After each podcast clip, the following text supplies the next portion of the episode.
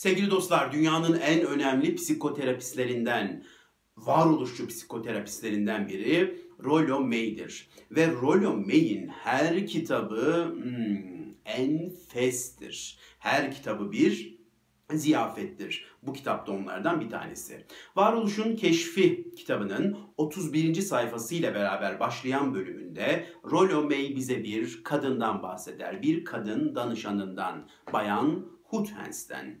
Bayan Hutens 35 yaşlarında bir kadındır ve Rollo May'den terapi desteği almaktadır. Peki neden böyle bir destek almaktadır? Şunun için kendine yalanlar söylediğini düşünmektedir. Kendine ihanet ederek yaşadığını düşünmektedir. Peki neden böyle düşünmektedir? Şunun için Bayan Hutens dinini değiştirmiştir ama bu değişikliği hiç kimseye anlatmamıştır. Hiç kimseye açıklamamıştır. Özellikle de ailesine. Ve Bayan Hutens yeni dinini gizlenerek saklanarak yaşamaktadır ve dışarıya eski dinindenmiş gibi bir görüntü sergilemektedir. Özellikle de ailesi Bayan Hutens'i ziyarete geldiğinde onların dinindeymiş gibi bir görüntü sergilemeye devam etmekte, onların dinine uygun davranışlarda bulunmaya devam etmektedir. Peki Bayan Hutens gerçeği neden söyleyemez? Gerçeği neden saklar? Muhtemelen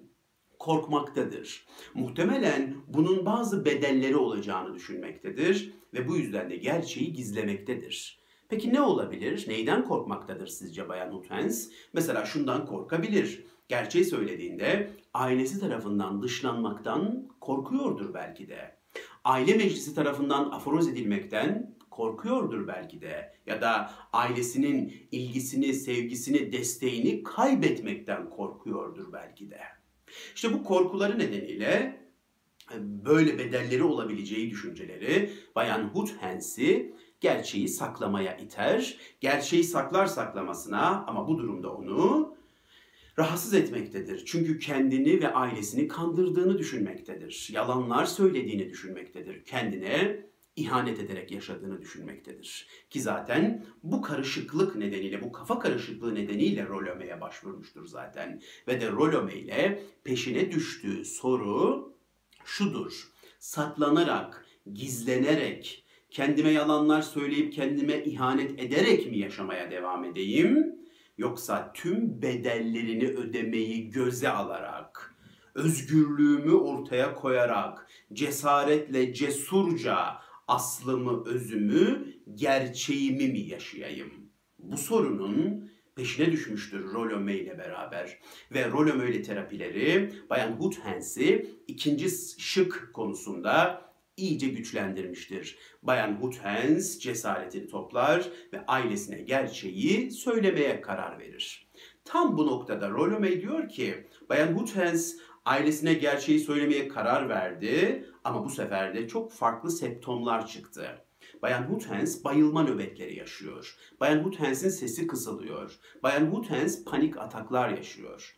Ve Rolomey diyor ki tüm bu septomlar Bayan Hutens'in gerçeği ailesine söyleme konusunda ne kadar zorlandığının ispatlarıydı. Ama Bayan Hutens tüm bu badireleri aştı bayılmalara, ses kısılmalarına, panik ataklara rağmen cesur cesaretli adımlarla ilerledi ve de gidip ailesine gerçeği açıkladı, dinini değiştirdiğini söyledi. Ve bu Bayan Hutens için özgürleşme yolunda atılan çok büyük, ciddi bir adımdı. Ve peşi sıra birçok adımın geleceğinden de emindim diyor Rollo May. Dostoyevski Heidegger, Spinoza, Kierkegaard, Oscar Wilde, Freud, Jung, Adler, Jean-Paul Sartre, Rollo May, Irvin Yalom ve daha nicelerinin mutabık olduğu bir konu vardır sevgili dostlar. O konu şudur. Tüm bu insanlar ve daha niceleri şunu söylerler. Derler ki dünyanın en zor şeyi özgürlüktür taşınması en ağır yük özgürlüktür. Çünkü özgür olduğunuzda, özgürce seçimler yaptığınızda, özgürce kararlar alıp ilerlediğinizde bunların sonuçlarını da kabullenmeniz gerekir. Ortaya çıkan kimi bedelleri ödemeniz gerekir. İşte birçok insan bedellerini ödemekten korktuğu için, o sonuçların sorumluluğunu sahiplenemediği için özgürlüklerini öldürürler. Özgürlüklerinden vazgeçerler. Özgürlüklerinden korkarlar ve bir tutsak gibi yaşamayı tercih ederler. Dünyanın en zor şeyi, taşınması en ağır yükü özgürlüktür. Çünkü özgürseniz, özgürce yaşıyorsanız, özgürce kararlar alıp özgürce tercihler yapıyorsanız bunların sonuçlarını da kabullenmek zorundasınızdır. Ortaya çıkan bedelleri de ödemek zorundasınızdır ve bunu çok az insan yapar.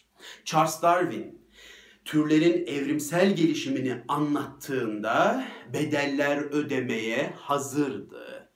Dışlanacağını biliyordu. Kilise tarafından kafir ilan edileceğini biliyordu. Tüm bedelleri göze aldı ve gözlemlerini anlatmaya başladı. Evrimi anlattı. Korkusuzca, cesaretle ve tüm bedellerini ödemeyi göze alarak. Friedrich Nietzsche dağdan indiğinde görüşlerini, fikirlerini cesurca anlatmaya başladı. Korkmadan, saklanmadan, gizlenmeden ne düşünüyorsa onu anlattı. Mesela Tanrı öldü dedi. Bu cümleyi o devirde kurmak çok zordu ama Friedrich Nietzsche kurdu ve bu cümlesini anlayamadılar tabii ki. Dışladılar, aforoz ettiler, kafir ilan ettiler ama o korkmadı düşüncelerini cesurca, bedellerini ödemeyi göze alarak anlattı. Ve ne acı ki Tanrı öldü sözünü anlayamadılar. Hala anlayamadıkları gibi. Sigmund Freud üniversiteye başladığında bir tavsiye almıştı. Demişlerdi ki ona hiç kimseye Yahudi olduğunu söyleme. Bu kimliğini gizle. Eğer bu kimliğini açık edersen başına iş alırsın. Sigmund Freud saklanarak yaşamayı göze alacak biri değildi. Başıma iş alacağım ve de gerçek kimliğimi haykıracağım dedi. Yahudi olduğumu asla gizlemeyeceğim. Ben Yahudiysem Yahudiyimdir. Bunu söylemekten çekinmeyeceğim dedi. Bedellerini de ödemeye hazırım dedi. Geçenlerde bir video izlemiştim. Videoda bir Türk vatandaşı konuşuyor. Alevi bir Türk vatandaşımız ve Avrupa'da yaşamış yıllarca Alevi olduğumu gizledim diyor. Gizlenir mi? Ben Aleviysem Aleviyimdir. Kürtsem Kürdümdür. Türksem Türkümdür. Ne bedeli olacaksa bunu söylememin o bedeli de ödemeye hazırımdır. Özgürlük bunu gerektirir. Bedellerini ödemeyi göze alırsınız ama aslınızı, gerçeğinizi yaşarsınız. Sokrates kendisine tehditler savuran mahkemenin karşısında aslan kesilmişti. Fikirlerini değiştir yoksa seni serbest bırakmayız dediler. Bırakmayın dedi. Fikirlerimi değiştirmiyorum çünkü ben böyle düşünüyorum. Eğer fikirlerini değiştirmezsen seni idam ederiz dediler. Edin dedi. 3-5 yıl daha fazla yaşamak için onurumu mu satmamı istiyorsunuz? Asla onurumu satmayacağım. Ve de ne düşünüyorsam onun arkasında olmaya da devam edeceğim. Tüm bedellerini ödemeyi göze alarak ölümü dahi beni idam etmekte serbestsiniz dedi. Böyle bir karar vermekte serbestsiniz ama ben fikirlerimi değiştirmeyeceğim dedi. Sokrates bedellerini ödedi. Freud özgürlüğün bedellerini ödedi. Charles Darwin, Nietzsche ve niceleri, Dostoyevski özgür olmalarının bedellerini ödediler. Ama özgür yaşadılar. Gerçeklerini, asıllarını, özlerini yaşadılar. Kendilerine yalanlar söylemediler. Kendilerine ihanet etmediler. Bu adamlar, bu insanlar, bu kadınlar ve daha niceleri öğle güneşinin altında yaşayan insanlardı. Bu söz Friedrich Nietzsche'ye aittir. Nietzsche der ki, öğle güneşinin altında yaşayan bir insan olun. Ne demek ister? şunu demek ister. Güneş tam tepedeyken ve biz de altındayken gölgemiz yoktur aslımız vardır. İşte Nietzsche dedi ki böyle yaşayın. Gölgeniz olmasın, aslınızla yaşayın.